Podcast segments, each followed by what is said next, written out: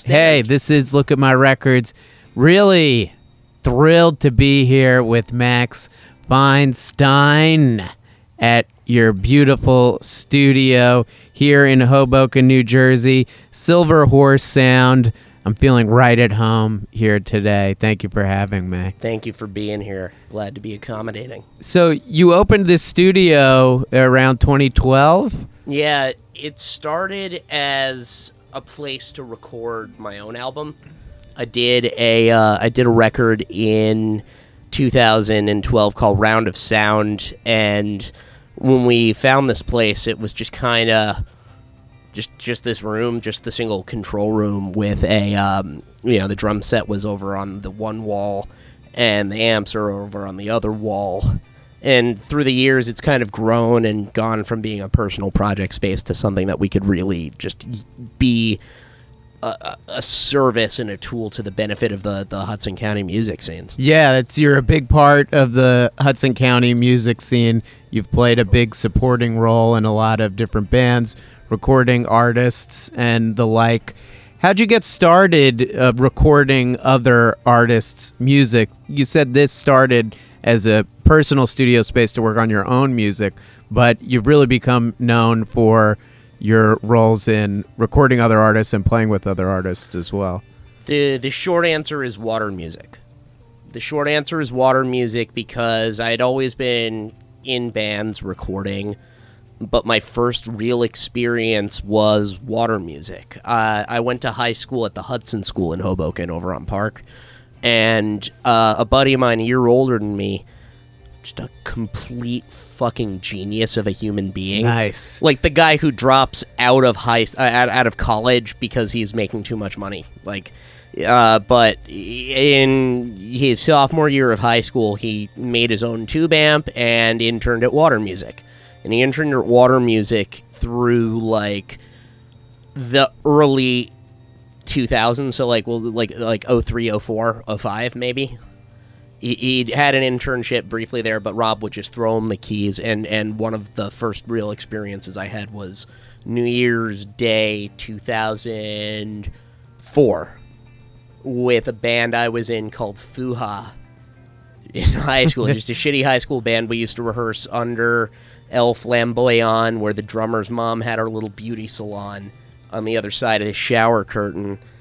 And somehow we're in Studio B at Water Music with like reel to reel tape and just a legit as they come studio experience.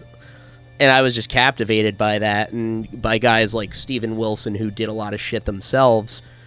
So I eventually ended up interning at Water Music. That's really incredible. Uh, just to have been even in water music, record at water music, and then intern at water music. Such a, a legendary studio in Hoboken where the list of artists that have recorded there is really diverse when you really get down to it and Yeah. look at it. And being a part of the bigger Hoboken music community with Water Music and Maxwell's, what were some of your favorite experiences uh, interning there and recording there? Um, so while I was recording there, Ted Young was there with Cyndi Lauper. Wow. and this is the story I've heard like secondhand because I was in the bathroom. But apparently, Lauper wasn't so thrilled that there were other bands in the space at, while she was there, or something like that. And if I remember correctly, uh, I was told that Cyndi Lauper kind of poked her head into Studio B and just kind of gave everybody a stank face or something. Like she just she she expressed her disapproval in a way, and I'm just in the bathroom, and I come back and they're like, "You don't know what you fucking missed, dude." So Whoa. so that's just this little thing. I'm sure it was a dot on her on her career. You know, I don't even know what it was. It might have been like a, a mixing of a greatest hits thing. Yeah. Um, in my personal experience working at Water Music, I would say some of the most outstanding things. We'll talk about uh, two of them a little later when we talk about the the lo- your, the the Spotify Oh, sure. playlist. But seeing Dispatch reunite Cool. is a big highlight for me. Yeah. That was uh, one of the moments where uh, it seemed that I was more excited about it than my peers or my mentor uh, at the time because Dispatch was a big deal for me. But uh, also getting to meet John Agnello and befriend John Agnello because he did uh, this outstanding record there uh, for a Norwegian group called Kitschy Kitschy Kaimio. That that is a personal favorite. I might like the record. I, I might be the their biggest fan in America. As that's the joke Agnello tells is like, you are the biggest fan of that record, dude. And I'm like, probably. It's awesome. Um, other than that, Jaimoe from the Allman Brothers was recording uh, his his record Renaissance Man during my time there, and, and getting to meet him and getting to bond with him, having him cook steaks in the microwave, like it was, it was just that was all just a lovely time. Yeah, that sounds incredible. And to work with John Agnello, who is a really prominent producer now, has worked with Kurt Vile a lot. He's currently working on the new Courtneys record. I, sh- I saw, which is a band from Vancouver, British Columbia, that I really like as well. Did you have? Was he? Did you consider him a mentor? Uh, I wouldn't say he ever specifically taught me anything. A lot of what I did was uh, learn by watching. Yeah. I just watched, and instead of actually getting to do a lot of uh, engineering or really immediate help, other than being told do this, do that, do the other, what I got to do was uh, just kind of learn a lot about being a producer by watching a variety of producers. And what would you say was the most important thing you took away from your time there that you apply still to this day? be prepared for literally anything and make the client feel as comfortable as possible. Rob Grenoble said that the ethos of grooming the people that worked at his studio was to give them the demeanor of British butlers. So unflappable, ready to do at a dime, and uh, uh, did I say unflappable? Because he kind of beat the fear of God into me, and then back out of me, and then back into me. Did I mention also Joe Piscopo? no, you didn't. Okay, because is gonna be a little all over the place, and and now- Good. Okay, because this is this is hands down my favorite uh, water music story. Up there with Give it to me. Jaimoe and his 200 pounds of meat. Up there with watching another intern get fired from an ankle perspective because I was under a fucking booth. so Joe Piscopo was recording a comedy record at Water Music, and he brings in this old Gibson Lucille and I'm like teching on it. I'm tuning the guitar. I'm making sure it stays in tune. He's playing like some, you know, he, he's doing a bunch of different things. Like he's doing kind of a riff bit around a bunch of songs that sound like Ring of Fire, including I'm on Fire. Like, you know, doing this whole thing. But he's also leaning into his Sinatra shtick, including him uh, doing a talk bit with Don Novello as Father Guido Sarducci, but we're patching Sarducci in through an actual phone line from the control room. And it was one of those things where nobody in the room could could move a fucking muscle. You this is how this is how important this client was. The producer was allowed to smoke a fucking cigar in the room. Wow, yeah. And I I was like, that gave me pause, and my mentor was like, dude, when, you- when you're paying for this, they can do whatever the fuck Yeah, they want. yeah. They're writing the checks. I'm like, yeah, okay.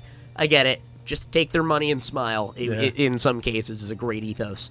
Uh, but there there was a moment in there when, when the phone connection was going, when Novello was talking through there, we couldn't speak Wow. because we would have gotten picked up. Um, and there were a couple of moments where the things being said were so fucking funny that I had to basically clamp every orifice in my body down because I didn't want to be the guy who lost his shit in the middle of like a Joe Piscopo session where it mattered. Yeah. Like I, that that just felt awful, and they're they're going through. Well, I was seventeen. That was a very good year, and they're like riffing on the lyrics, and of course the last, you know, last bit of that song is "And now the days get short," and Sarducci stops him. And he's like, "Oh, I I don't know if it's the days that get short. I think it's a you. I think it's a metaphor. You know, it's like the circumcision of the bones. That is the phrase that hangs on me. Circumcision of the bones." And that was like the one. I'm like, ah, Damn. not not losing it, not losing it. Wow. And you kept it together. I made it. I don't know how. You're a strong You person. ever been that's in- why. You ever no, I've never that? been in that type of situation where I had to just completely contain my laughter.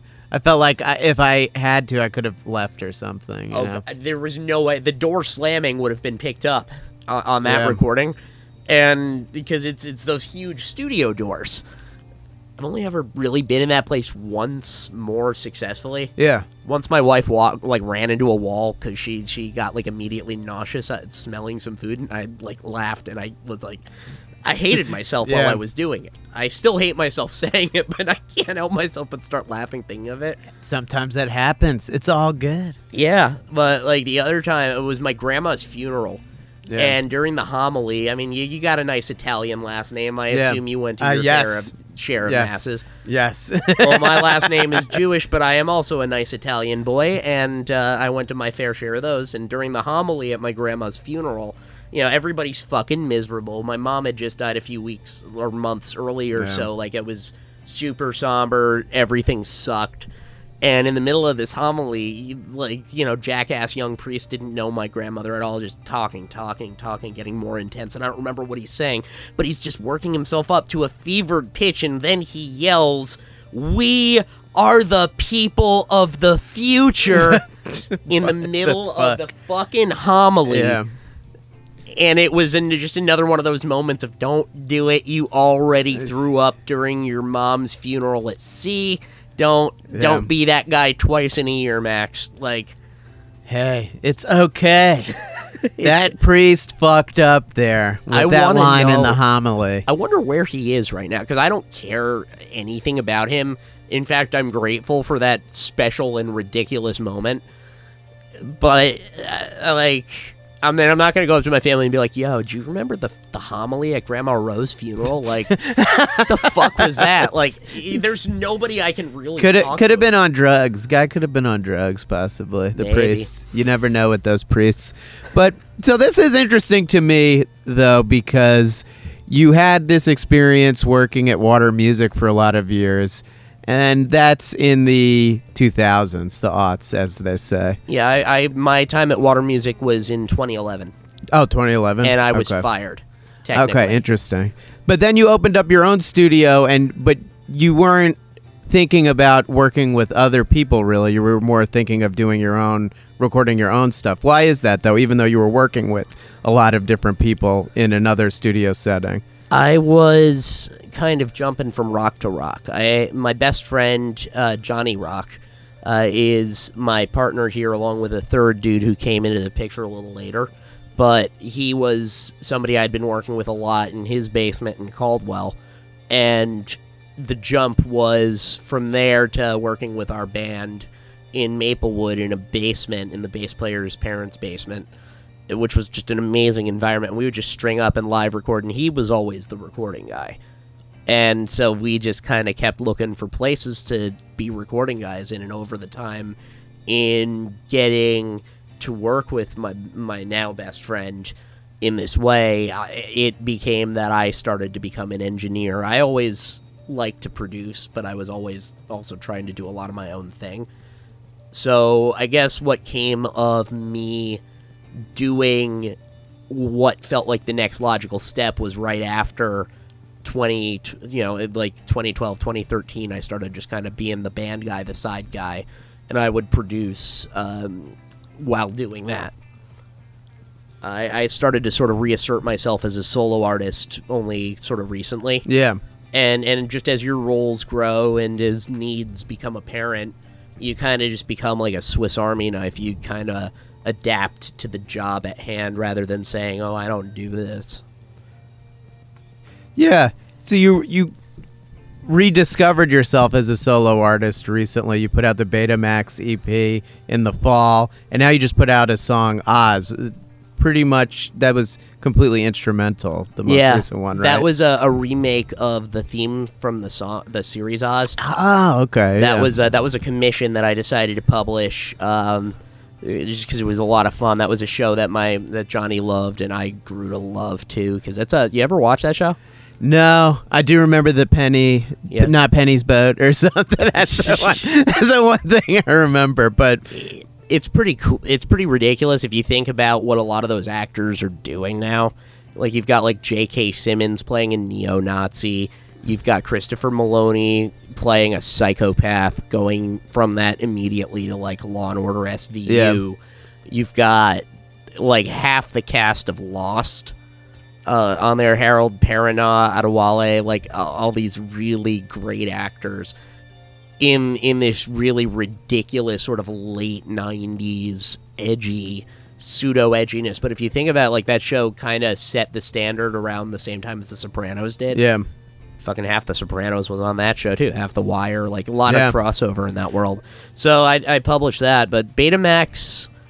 Betamax came about after I started performing live again as, as under my own name, because there is just this great upwelling through the Maxwell scene of uh, songwriters and people like Mike Kuzan who figured out how to herd cats and like get people to kind of coagulate around an idea. So it was real easy to feel like I wanted to frolic around in that too because I was seeing a lot of people that had quite a bit of passion for it. Whereas I had maybe at another time burnt myself out or I was fulfilling a desire to be a component, which is honestly where I derive quite a bit of joy is, is as much being a sideman or uh, a foil within a, a group as I do doing my own thing. And what what sparked that? It was did you feel you were scratching a creative itch maybe kind of re getting back into doing your own solo stuff as the main point person? A little bit. Like I had never stopped writing, and I'd been writing in component of other groups. I toured in a band called the Devil Nellies for a while, and I wrote half of uh, a record we put out called Delicious Business. Most of those were my songs, um, but under my own name, I had endeared myself to a number of people in, in a way that I found surprising. In, in a way that tells me that they would prioritize my music over listening to something else that I'm in which which is a really interesting feeling, especially when it's easy for me to get so excited about other people's shit.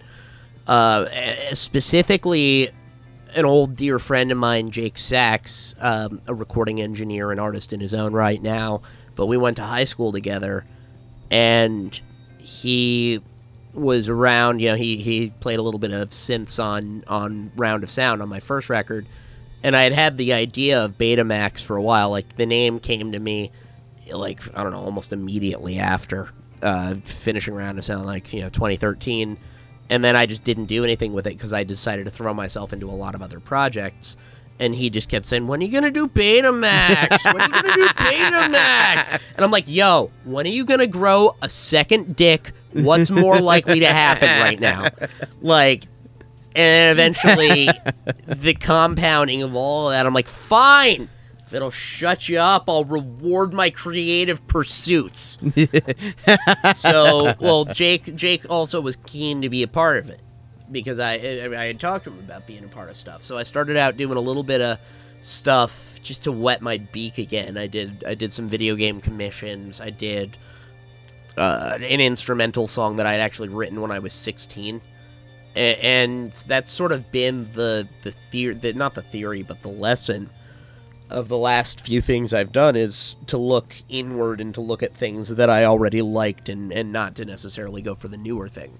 But uh, to try and find ways to make things make sense, which is also why Betamax is an EP in a shorter form, because that, that just feels in line with who I am right now. I, I kind of don't want to take up more than 20 minutes at a time with recorded music. Interesting. Why is that? I just don't feel like I hold up.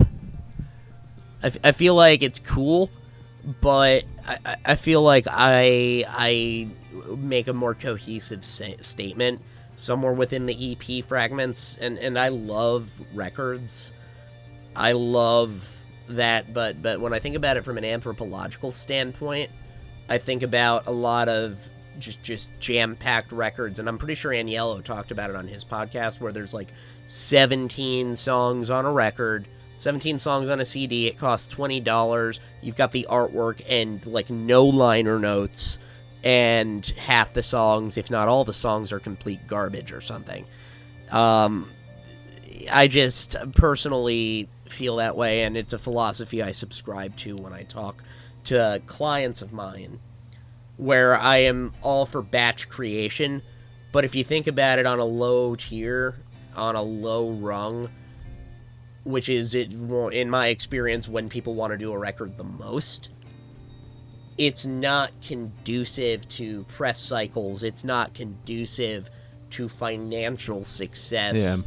And what it will do, not only killing kind of this huge financial investment, if you do it that way, in my opinion, is you'll also just fuck yourself emotionally because you are really doing a supreme effort here of emotionality by by recording yourself by putting these innermost ideas down it's it's it takes a lot out of you and if you want to recoup that emotional investment it, it to me makes more sense. If you've got 12 songs uh, unless you really really can can argue with me that this is a perfect 12 song record and i'm not going to take that away from you of course. I just do this to challenge how your people look at things but in my opinion if you've got 12 songs yeah you can record them all at once. That's awesome. But i would say release them in batches instead. Maybe put out a single every six weeks. Maybe put out an ep every quarter. Like just just finding ways to to continually be able to generate attention on new things is very in step to me with what the contemporary model looks like. And I don't think that's a bad thing. I think it's um, a revisiting of what we dealt with in the 50s, 60s, Yeah. where the medium was already yeah. at its capacity. And we just kept pushing until we had literally infinite space. So it's got to go back to something, right? Yeah. How would you describe your sound to someone who's never listened to your music before? When I listen, I definitely hear like highly experimental, jazz fusion, even psychedelic stuff. You really have a penchant for noise as well, working with noise. I do like my noise. Tell for someone that's never listened to your music before your solo stuff, how would you describe it? Well, I mean, I would say Betamax is definitely like a noise grunge thing. Yeah. And I would say that I'm an intense person, even when I'm being upbeat and chipper, because in a week I'm also going to be releasing a ragtime song. So, like, I don't know. I, I do whatever. The first record was uh, very singer songwritery. It had a lot of, like, Paul McCartney Ram influence. This record, Betamax, was very much uh, like a Devin Townsend influence or uh, just kind of influenced by the people around me. The ideas had kind of crystallized. I, I would say I'm just a guy who likes to write songs, and if you're going to see me live, I'm going to try and do some shit that might make you laugh and will most definitely make you uncomfortable. Well, that's good. So, tell us about this ragtime song. So, when you're eh, basically writing songs, are you really containing yourself to a certain genre or direction, or do you sit down, work on something as inspiration strikes? Because ragtime sounds like it's going to be very different from Betamax, A which you just put out. You'd, you'd, you'd be surprised. I'd like to think. I, I would like to think that over the grander scheme of my work, I can I can leave a trail of breadcrumbs so that it's not completely out there. It's it's it's sort of my kinship with Ween. If I Yeah. if I were to make a comparison, not to not to put myself in that echelon, but when you hear Mickey and Aaron talk about it, you hear them be like, "We're just making the music that makes sense to us. We're just doing stuff we like to do." Other people put a lot on that, and and for me, uh, writing uh, the song, the ragtime song, it's called "All at Once," and it's a song I wrote about uh, how I felt after my first date with my wife, and it just kind of happened. I was on a subway, a weird melody came to me. I literally wrote the song on the subway it's not always that easy and in fact the times that it is that easy are really frustrating because if if it's that easy often enough you don't actually know how to put the real work into writing songs um i think it just depends on where i'm at It could be uh, it could be anything. I could write a country. I, I could write whatever I feel like. I can write whatever I'm being hired to write, and that's that's something of a privilege that I get to enjoy. Cool. And tell me about the latest noise collective that you're a part of. I was watching your most recent video on basically playing Red Hot Chili Peppers uh, riffs on a Reverend in Yeah. a guitar shop. Tell me a little bit about that, what that collective is, what the ethos is, the purpose of it. It's a cult. It's a cult. I mean, Excellent. no, uh, so the latest noise, the way I look at it, and of course, Mike Kuzan is somebody that I, I should put you in touch with because he's got, it's his baby. Uh, he he will have the more definitive answer, but to me, the latest noise is a community building effort. I would I would describe the collective, I would describe it often more as a curation, um, because that is where its hands are often found. Um, we've curated shows. We've done shows at White Eagle Hall. Uh, we've done shows at Maxwell's. It started a lot at Maxwell's, doing these latest noise lineup shows where you'd have a number of singer songwriters, and then you'd have uh, bands follow them. So going from there to actually getting these new singer songwriters recording is part of where a lot of my early business uh, and current business is coming from. So fostering and emboldening uh, new singer songwriters, people who are really trying to get out there and meet people, is is a big deal to me about uh, what the latest noise does. Cool. And how important is community to you and collaborating for your solo work? I know a lot of solo artists that really do like to focus on their own work themselves and don't really work with others or take input from others. How do you look at your approach as a solo artist within this community of artists that you're a part of? the big the big exercise on Betamax was opening up. My first record, I did quite a bit of it myself, um, save for the drums. This record was basically outsourcing everything uh, that wasn't guitar playing or lead vocals. I had a lot of background vocal help. I had uh, a huge, huge collaborator uh, in the form of Nick Potters, who's a drummer and, and keyboard player extraordinaire. I just just having that bond and and being able to get in touch with my own vulnerability was huge because sometimes you can do these little insular things and they're great but at the end of the day to me it ain't music unless it's with a group Yeah. you know i had to i had to feel that connection to people while i was doing this And how challenging is that? Because from what I understand, I'm not a musician, but speaking with a lot of musicians, it is very challenging to trust in others that you collaborate with. It's definitely a process to know that that person can do something, make it sound well, and work well with you.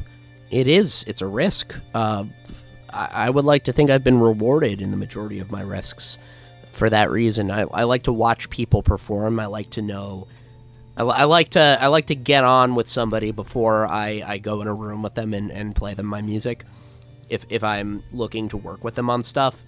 So it can be very nerve wracking, especially for someone like me who hears a lot of things in post production. Like in my mind, I'm already imagining a fully materialized record, and the fact that me with a guitar alone is not the full record pisses me off end- endlessly. So I have to fight my own uh, visceral reptilian reaction Yeah. to that.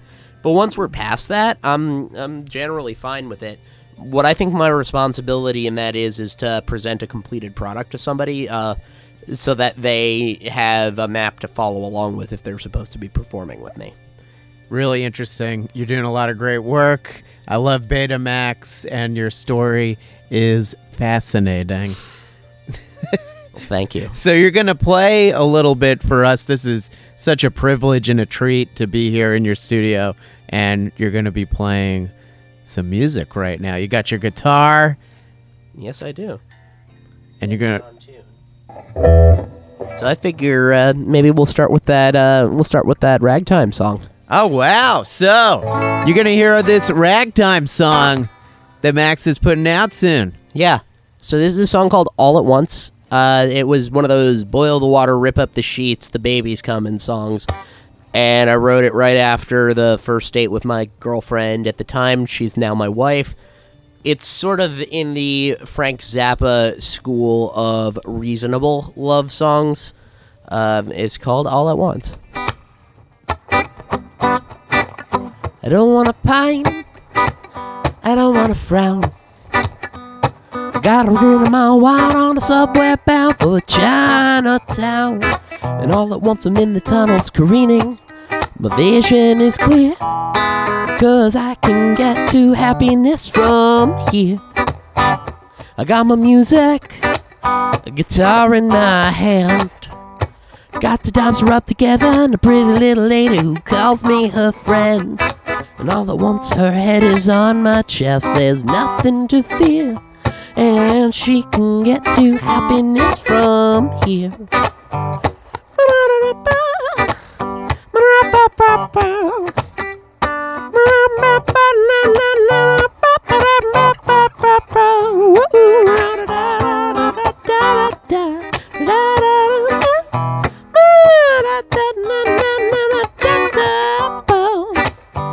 And all at once I envy no man. I'm cruising but I take it slow, man. I cannot see tomorrow, but I know for a fact today is pretty cool. And all at once I know the meaning. I got a local screening, so check in from time to time. See if you're in the sequel with me too. I don't wanna pine, and I don't wanna frown. I don't wanna stay too many days away from such a colorful town. And all at once you hate to see me leave. You live to watch me go. Oh, you won't shed a tear. Cause you. Cause you. Cause you.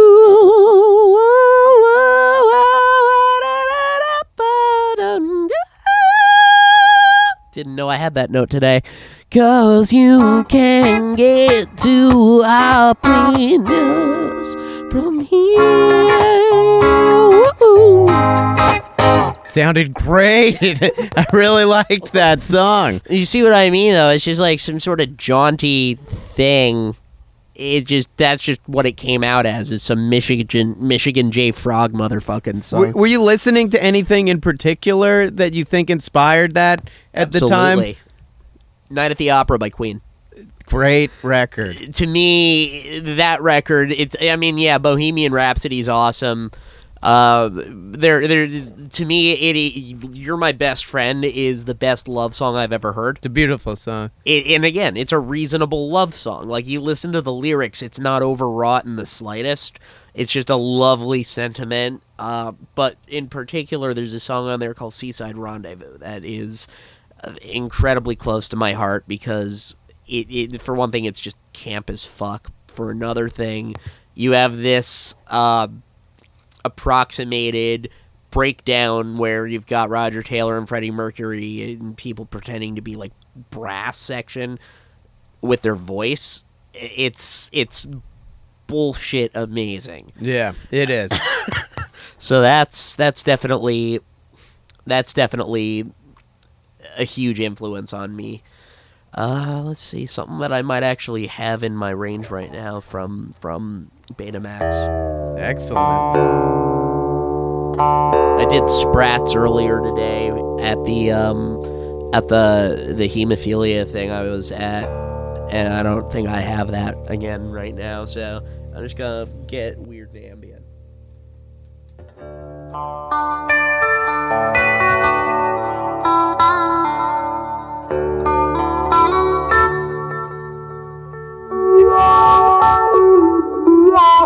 Thank you.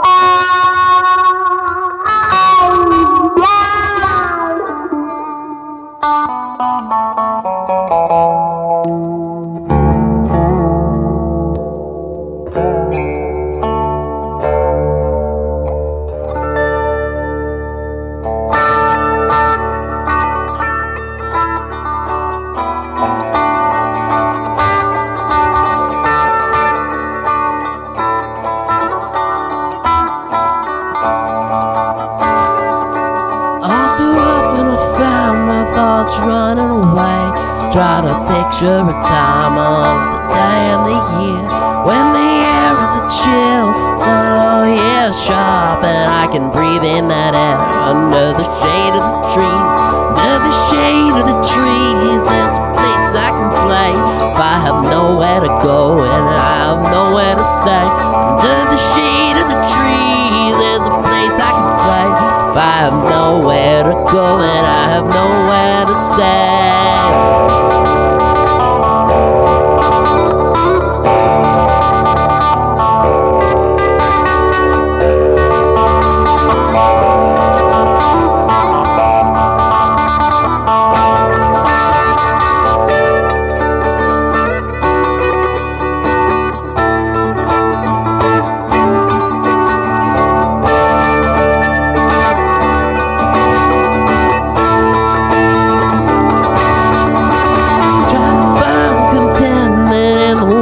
Sun, acknowledging every thought as I gaze at the leaves, gazing up at the leaves, let the thoughts drain away. I can breathe in that air under the shade of the trees, under the shade of the trees. There's place I can play if I have nowhere to go and I have nowhere to stay. Under the trees, there's a place I can play. If I have nowhere to go and I have nowhere to stay.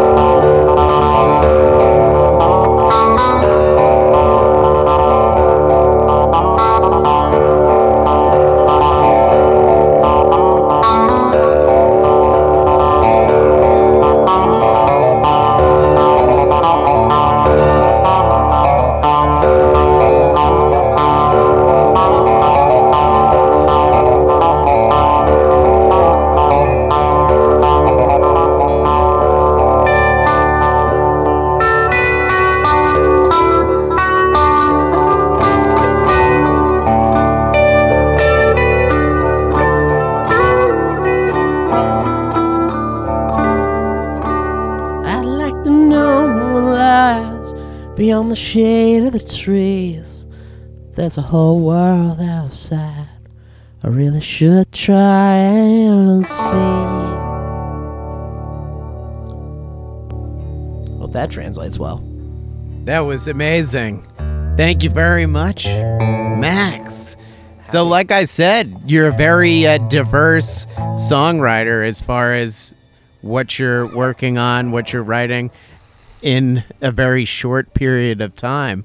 Is that important to you to just basically go with what is inspiring you at the moment? Or do you ever think, I kind of want to sit down, work on stuff that kind of fits within this for maybe a EP or Yeah, yeah. I try to go where the work takes me, and that can be my own work uh, as a guitar player. Uh, in in joining BWQ and becoming uh, the the live guitarist and Yeah. de facto guitarist for BWQ, I began having to push myself to cover. Uh, you know the kinds of guitar tropes that somebody like Ty Tushin or Jerry Rosenthal would Yeah. have to pull out, and uh, a guy like Jerry has a very very different vocabulary than I do. So working on some of that stuff was important for me.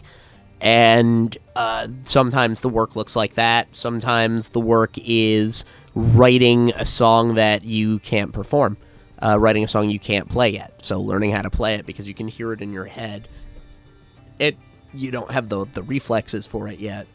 Uh, but I don't I don't really get frustrated with things in terms Yeah. of genre. I, I don't get hung up on those things. I like to feel expressive. A lot of times that expression can be noisy. I love feedback because it's it's very immediate and it's very uh, controllable and it's and it's as much a part of anything like you can hear the hum of the computer behind us. Like that's that's world building to me Yeah. uh, putting that kind of shit into songs. So I, I'm grateful that I can jump from project to project in, in order to stay sort of refreshed. In my own work, uh, as as I get to it, I like to look at each record, each recording as a new opportunity to either refine or, or challenge a concept. So I would be looking at, at the two that I'm working on right now, and I guess this is me committing. But uh, I'm working on one right now that's essentially all within uh, my laptop at home through uh, the recording program Logic as an exercise to learn the program. Interesting. Yeah. And it's going to be you have this whole studio here. Yeah. You know, and and so you just want to learn how to use it, you know, on uh, Logic on your MacBook essentially. Yeah. I also just can't be like it, it's unreasonable to think that I'm going to do all of my work here. Okay.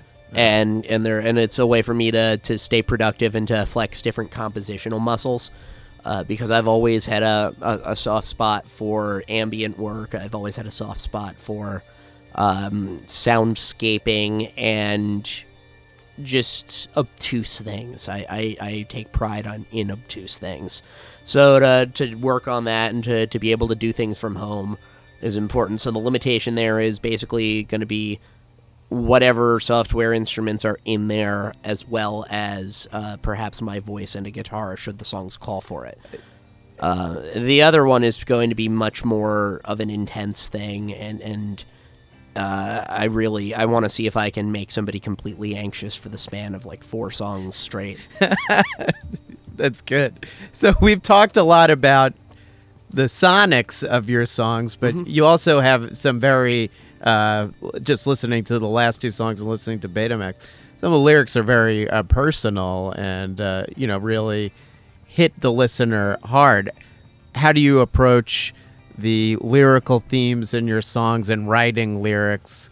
Is it kind of the same way? Do you look to make someone anxious for four minutes, or do you want it to kind of match some of the noisier, noisier aspects of your songs and the more experimental aspects, or is it more?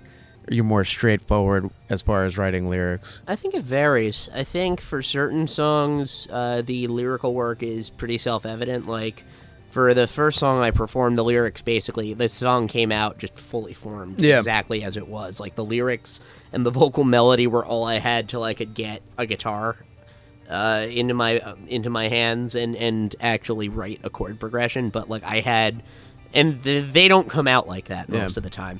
Um, it depends. I, I tend to use songs as ways to express certain sentiments when when I'm compelled to make an expression. That's kind of where uh, a lot of my emotional intensity Yeah. gets to live, so that it doesn't play havoc on my life.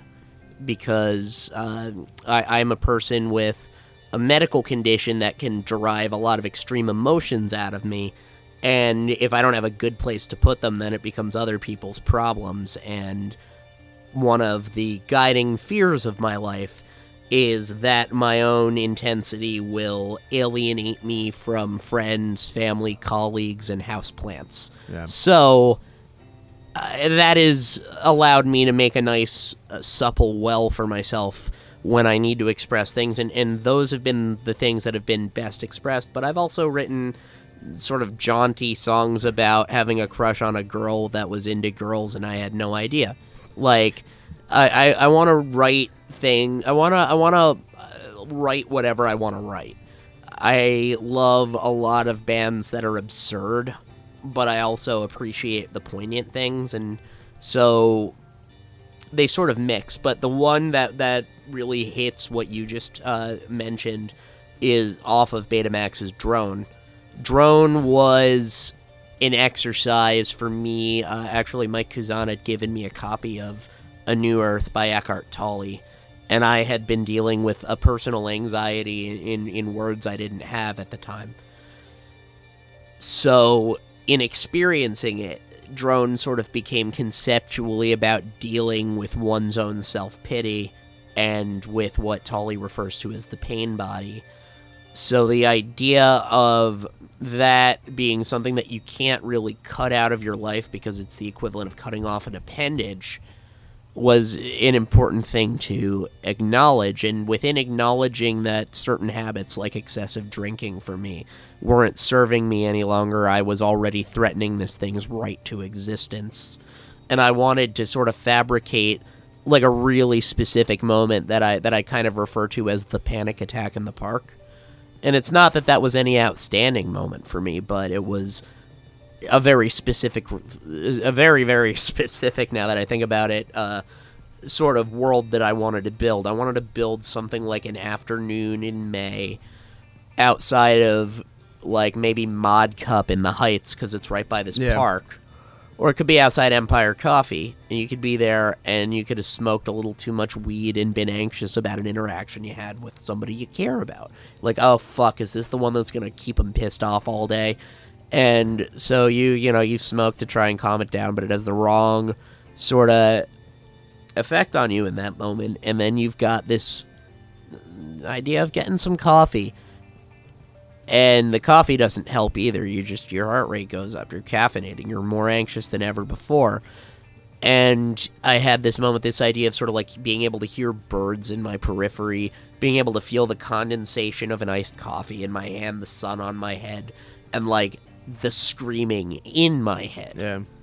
so all of that happened and and I had to find a way to ornament it well so I had a bunch of Maxwell puns. So like uh, because I can't have a genuine moment of bonding I have to I have to I have to throw a little extra thing on there but I guess I guess I would say that would be a grand artistic statement from me I wouldn't say a lot of my work involves that but this was one where I'm like all right we're really just to do it Yeah, very powerful and great backstory to that song. It's really deep. What's what's fun is that it actually as I, as I wrote in the liners um it started out as the beginning of the other song on their spread. That's right. Yes. And and to me I had actually imagined the three songs as almost just a suite as as almost like you could see them as one continuous song. Yeah.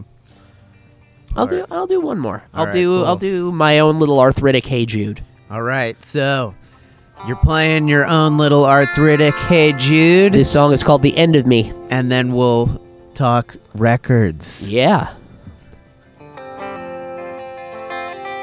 So, like, around the fall to promote Betamax, Jim Testa released this awesome article about me in NJ.com that brought up this issue I'd had with my hemophilia where, like, I'd fucked up my elbow. And around the time that I was just learning to deal with that, my mother was on her deathbed. Oh. And I wrote this song as sort of like a a little dedication of perseverance through what felt like really poor odds for me. And I wrote this as just kind of an imaginary conversation with uh, my mother in my head. Because she actually passed while I was recording it. It's called The End of Me. Lying down, be the end of me. Anna D.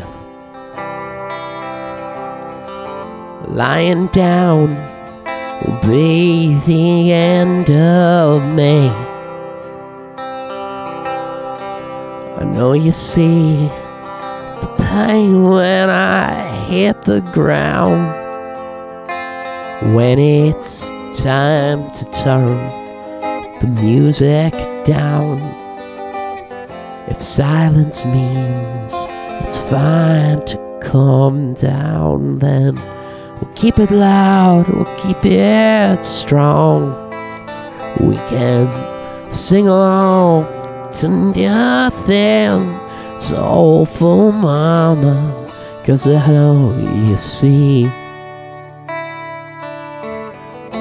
Lying down will be the end of me.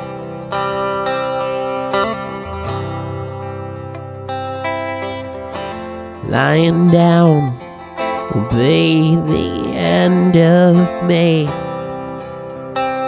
you'll see. Life's too short to live in agony. This old guitar's the only home I know.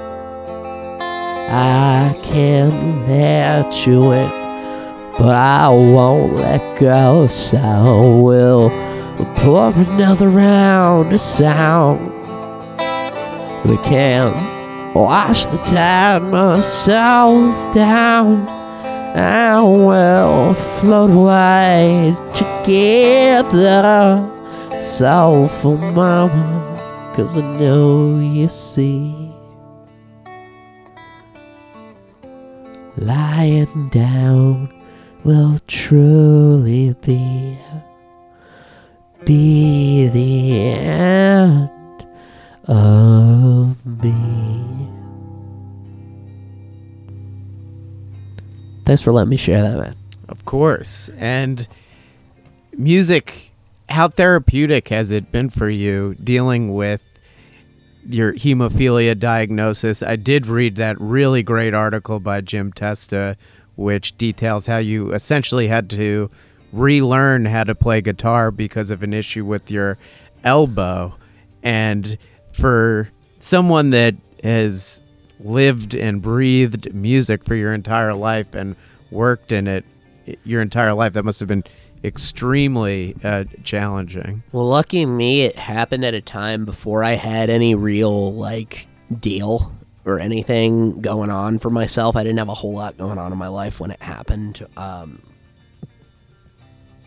so thankfully, after I figured out how to manage it, by and large, is when I got busy. So uh, I think the biggest part of it was just figuring out how to get out of constant physical pain Yeah. Um, which I did through a combination of electromuscular stimulation and uh, working out and marijuana, honestly, because I could just be some other fucker on Percocets uh, ruining his life Yeah. uh, through mismanagement of a chronic disorder. That that rarely leads to good places, and that's something else that I that I feel very strongly about. But uh, honestly, back uh, 2011, 2012. I didn't really. It was maybe around 2014 that I consistently got out of the constant pain, uh, and I'm just grateful. I, I knew that I was going to be somebody who made noise. I didn't know if I was just going to be yelling at people or what, but but noise has always been a very big part of my life. Um, I'm I'm just grateful that I can be here. Other words uh, fail me. How much of your music is a reflection of that period in your life, too, where it seems like you were dealing with a lot of challenges and maybe not able to create music in the way that you are able to now? Um, I would say that it's been a few times uh, like this. Uh, there have been. Uh, this is rarely uh, something that we can look at as one thing, Yeah. but as more a spectrum. Because I started really hurting my elbow in this way in 2005. Um, and I developed what's called a target joint. And a target joint happens when a hemophiliac bleeds into their elbow Yeah. and uh, as you know, your blood contains iron, and as the, the the injury heals, there is residual iron left in the joint, which then corrodes and causes more injury. That's part of how arthritis happens in general, but more specifically with a hemophiliac, that sort of thing. So over the course of 10 years of bleeding into the joint, you you start to see the confidence of a formative young man become timid and shattered. Yeah. Uh, but what it did for me was it it definitely uh, was a, a lot of my focus uh, started to shift. I started to write more things that might involve uh, left hand dexterity instead of using my right arm. I was, well, I, I certainly wasn't going to join Megadeth or anything like, but I would write, like, one of my favorite things I wrote from that period is, is a riff. This is the riff that got me fired from water music.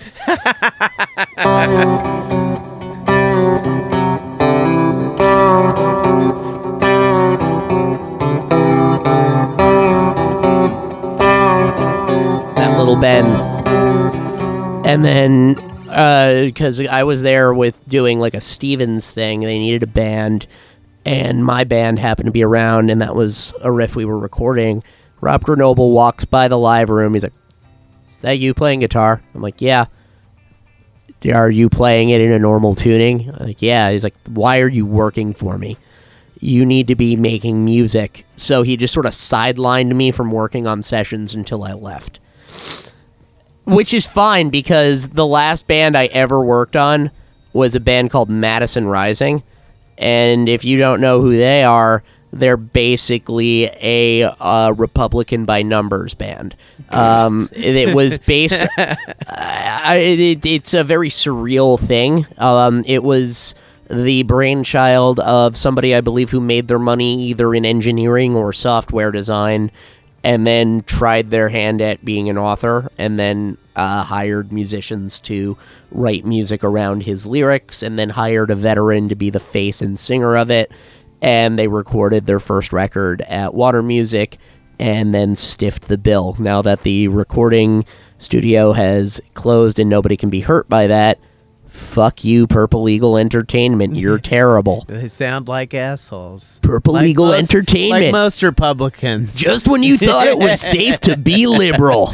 I'm not making that up. that That's was insane. It was. That- it- that- what a fuck! What fucking pieces of shit. it's it's mainly the one guy. Everybody Yeah. else was just sort of a casualty of the employment. Yeah. You know, if I'd gotten called in for that audition, I'd probably have taken it Yeah. just to see where it'd go. Yeah. But it was just so absurd to be up in the office photocopying copies of lyrics to a song called "In the Days When Reagan Ruled." It's so fucking lame. Oh my god. it was just look i i don't mind republicans i i kind of have to talk to them a lot because some people would rather see a, a person with a chronic disorder die and save the nickel but that's another thing um i i don't mind him it's just all that weird straw man it just just make good music and be a republican for the love of Yeah. fucking god like johnny ramone Yes. like it was republican Yeah. Dave Mustaine is apparently a Republican, and I'm like, I am a big Megadeth fan, and I'm like, okay, I have to respect your point of view. You seem fine. Like, just, just don't be a stupid artist and also be a Republican. Like, No argument here, Max. Let's play Sprats. And then we'll be back.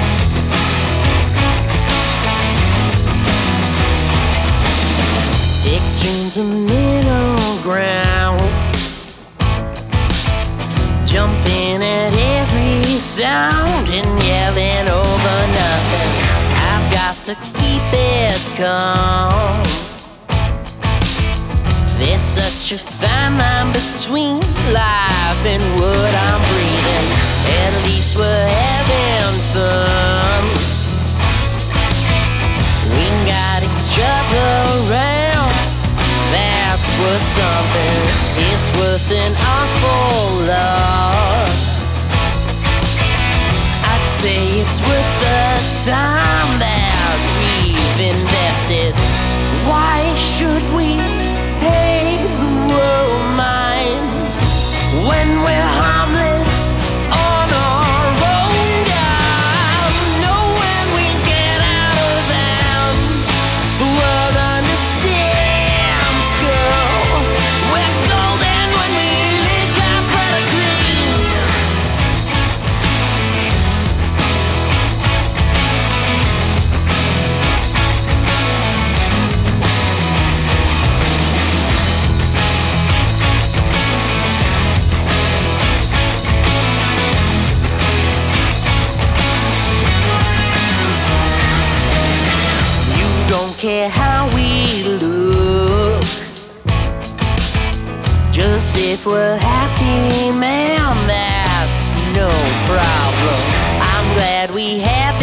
talk. I wanted to let you know the way that I'm looking at things. Don't let us drink to hell. The grass is greener when my head is spinning. I may forget myself. If that's a cry for help, hope no one hears it.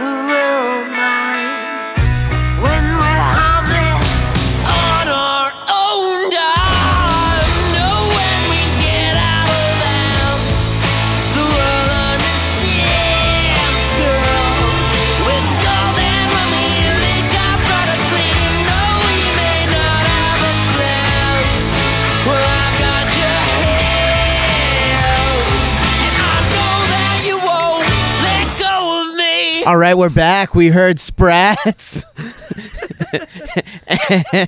awesome song. A lot of people like that one. I, I'm happy because on Betamax, it's like you get these two really heady songs and then like this random 90s bar rocker in the middle. So, a little for everybody. Hey, everyone, Betamax has a little something for everybody. It's available on Bandcamp, on streaming services as well. I'm not sure. I've listened to it on Bandcamp. I did see the purchase, by the way. Oh yeah. Oh, anytime. I love purchasing stuff on Bandcamp. So, and you have a website as well. I do. Tell tell everybody where they can find out more about you and listen to your music. You can find me at maxfeinstein.com. I'm trying to treat my website right now as a Rolodex slash portfolio. So from there, you can find my personal music on the Bandcamp link. You can find my uh, studio work, um, Instagram, uh, Fine Music uh, through that as well. And the hemophilia side of things is on another channel called The Spoony Bard, which is uh, also featured there. Uh, I actually might have to update that link, but whatever. You can go check it out there. Um, There's a eh? great bio on your website, by the way. I enjoyed reading it. thank you. That was that was uh, Michael Mantovani from the Everymen helped me with that. Oh, that's awesome. Yeah. It's very well written. He- he- Tells a great story. Thank you. All right. So now we're gonna go go buy Max's music on Bandcamp, and now we're gonna play some records that Max selected from my record collection, which he hasn't told me what they are yet. You Since we're not at my apartment, he didn't need to pick them out. Sometimes I do episodes on at different places that aren't my apartment, and so this is what happens. So tell me, What'd you pick? I'm ready to be surprised. All right, so I figured it'd be really poetic if I started it with uh, the first record that I was exposed to while working at Water Music, which was Here Before by the Feelies. Yeah. So that was literally day one. Was uh, watching uh, Glenn Mercer and Bill Million um, go over specifically the mix of a song called "Again Today." Great song. So hearing that, you know, broken down, hearing that guitar solo isolated was really fucking cool. And it's not like I even did anything special. I just watched and and just to see that and to be back in a recording studio and to be so in love with my surroundings even though I had just raked the fucking gravel driveway and other shit that day it, and worked my ass off just to see that that was what was going on was was lovely. So were you involved with that at all? Because that's a really interesting record. It's their first record in that they recorded since like 1991. And Yeah. it was in 2011, so it's like 20 years I wasn't since their first rec- last record. that was the only session of the Feelies that uh, I had been there for. Again, purely by coincidence of that being my first day on the job.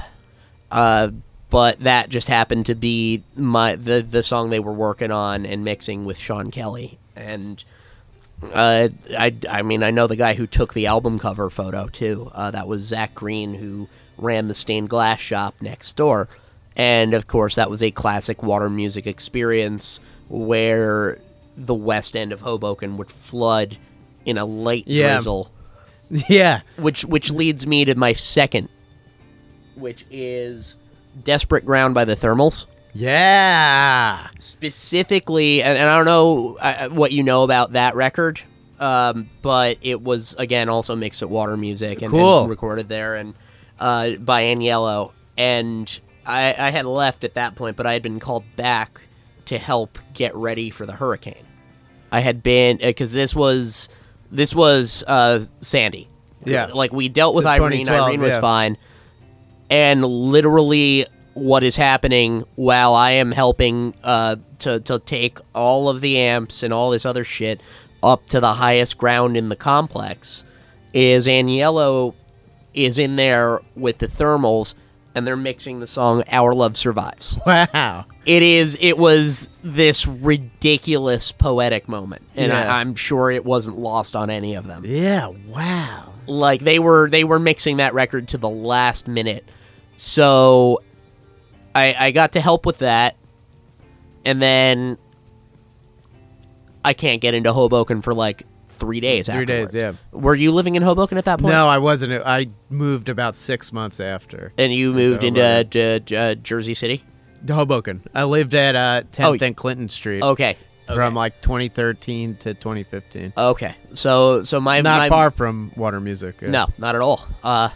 so my memory of that at first was like trying to get into check on this place, and I'd make it to the the hill. I'd make it to the bottom of the hill where it was flooded. It was just completely flooded. I have footage now, eight years old, of me walking up the overpass. I had just like there was quicksand. Wow. There was fucking quicksand uh, because the water had gotten underneath the soil as opposed to just soaking it from the top.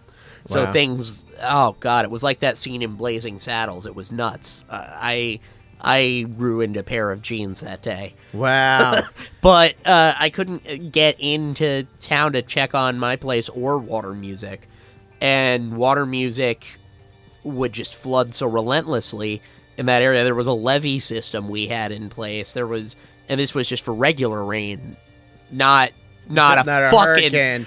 Th- there's a deli down the street from here that got wrecked in its shit. It looked like when I saw them, it looked like the fucking hurricane started inside the deli when I got to Water Music finally a few days later, I saw something that looked like it could have been outside a prog rock record, like on the artwork of guy uh, of of Sean with a hose hosing down components of outboard gear Yeah. to to to soak off the brackish water, like because because it wasn't just it wasn't just rainwater, it was salt water, it was sewage. Like water music Water Music got hit bad, Yeah. man.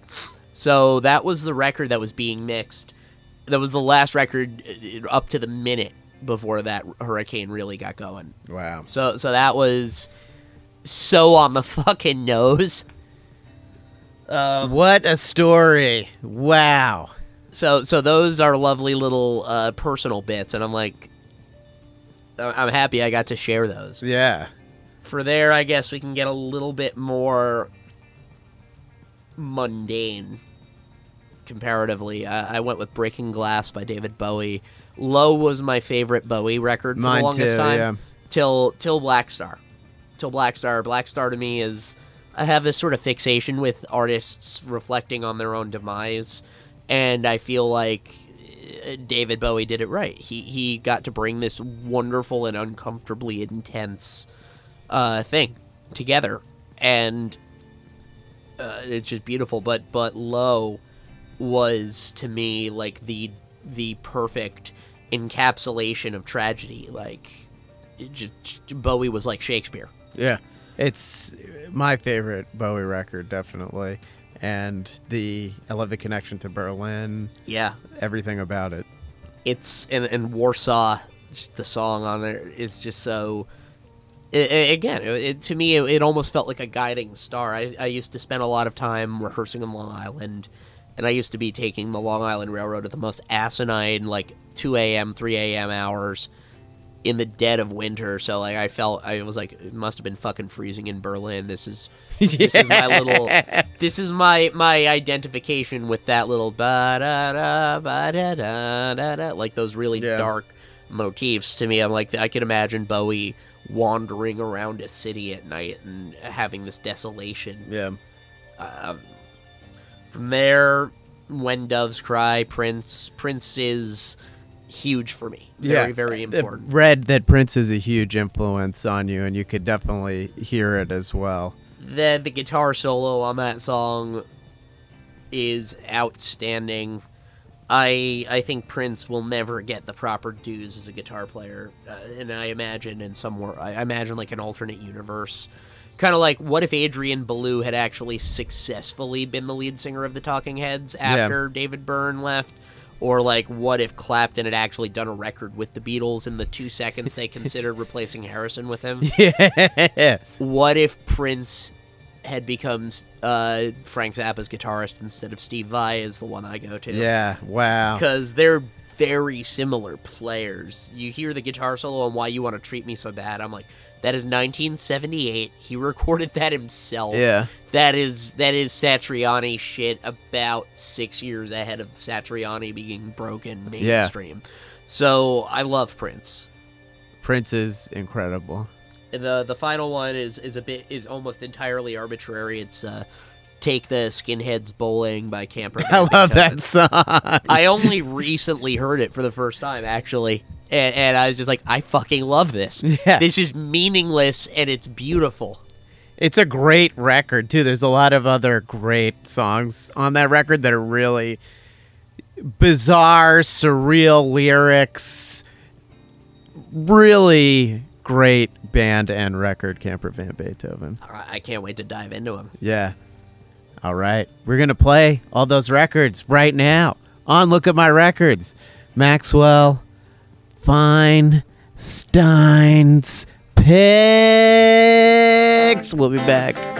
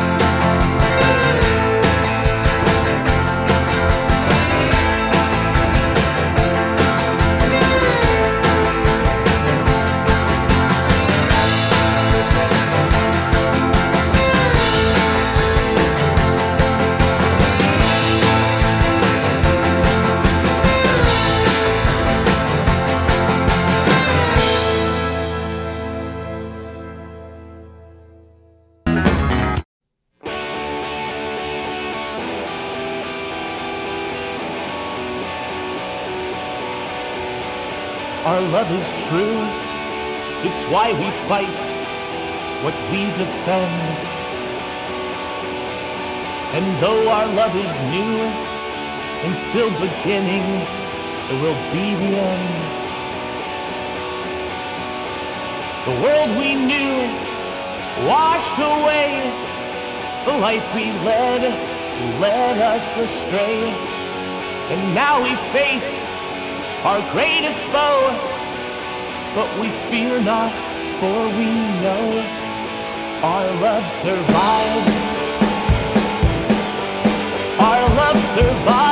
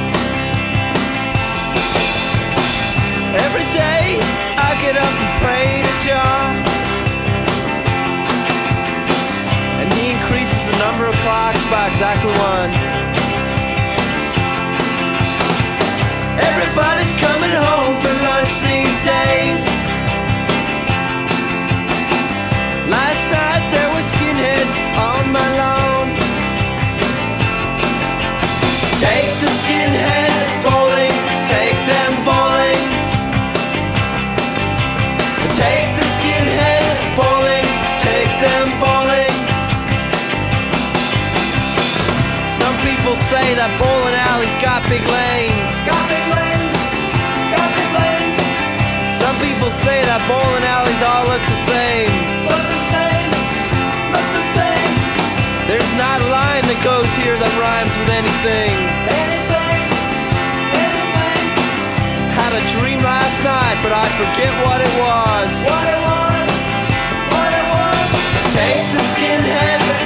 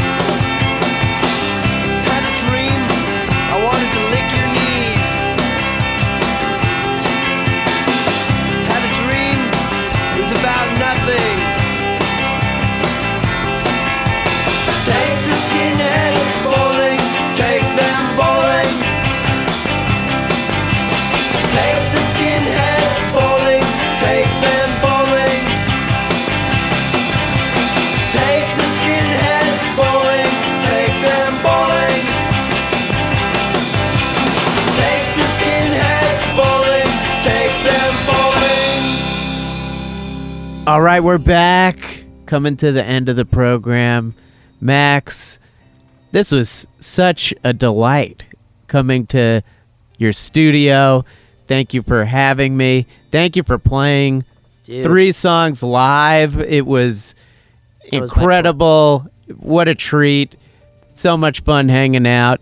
But tell me what you got planned for the rest of 2020. It's basically just started, so Uh, I'm probably going to be doing a lot of recording. I know I'm I'm working towards more of my own work. Uh, the one at home is called I Maxwell, and the other one is going to be called Fine Music, and they're going to be pretty weird and different uh, from each other.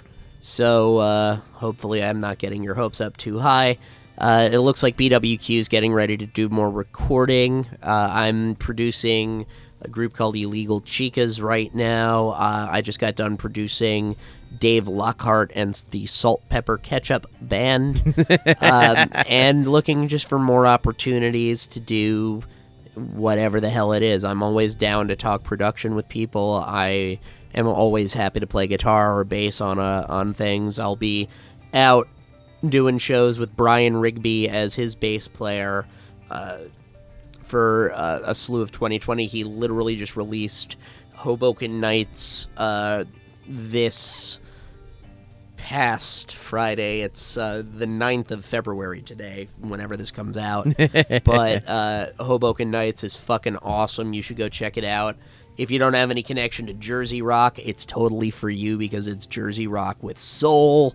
yeah. I don't know. I just I like this guy, and I think it's because I know him as opposed to. Uh, I'll tell one quick story about how I walked out of a Dinosaur Jr. show because I didn't know J Mascis and I had a rehearsal to go to, and I wasn't going to cancel the rehearsal because Dinosaur Jr. brought a head, uh, an opening act with them, and I didn't plan for it. Like, no, my shitty planning isn't going to sink this rehearsal. J Mascis doesn't know who I am. He doesn't care about me. He's not going to miss me, especially when I can go on Facebook and see everyone who isn't Kate Hester saying, Dinosaur Jr. killed it tonight, bro. I don't want to take that away from anybody.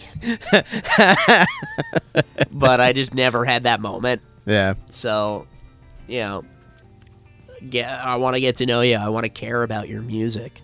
Whoever's listening to this, like, flag me down. Let's have coffee. Let's talk about your record. That's great. That's what I want to do, especially in an era where I could have added you on Facebook and then given you a slew of invitations to like something. I'd rather just care about you Yeah. and then like the thing you do. Yeah. Because otherwise, who the fuck are you and why should I care? There you go. and I go. don't mean that sarcastically. Who are you? Why should I care? You have a million reasons for me to care about you. Come Yeah. on. It's true. Spot on. What a great time I had. Thanks 2020 is going to be awesome for you. It's going to be awesome for a lot of people, I hope. Uh, I, I'd like to think it's going to be the best year of my life. Me To date. too. To date. Everyone, you've been listening to Look Up My Records. We'll see you next time.